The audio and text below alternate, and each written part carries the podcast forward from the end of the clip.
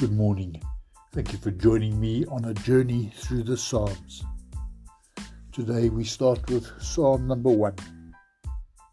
Happy are those who reject the advice of evil people.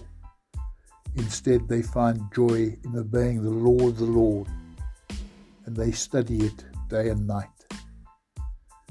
They're like trees that grow beside the stream, that bear fruit at the right time they succeed in everything they do.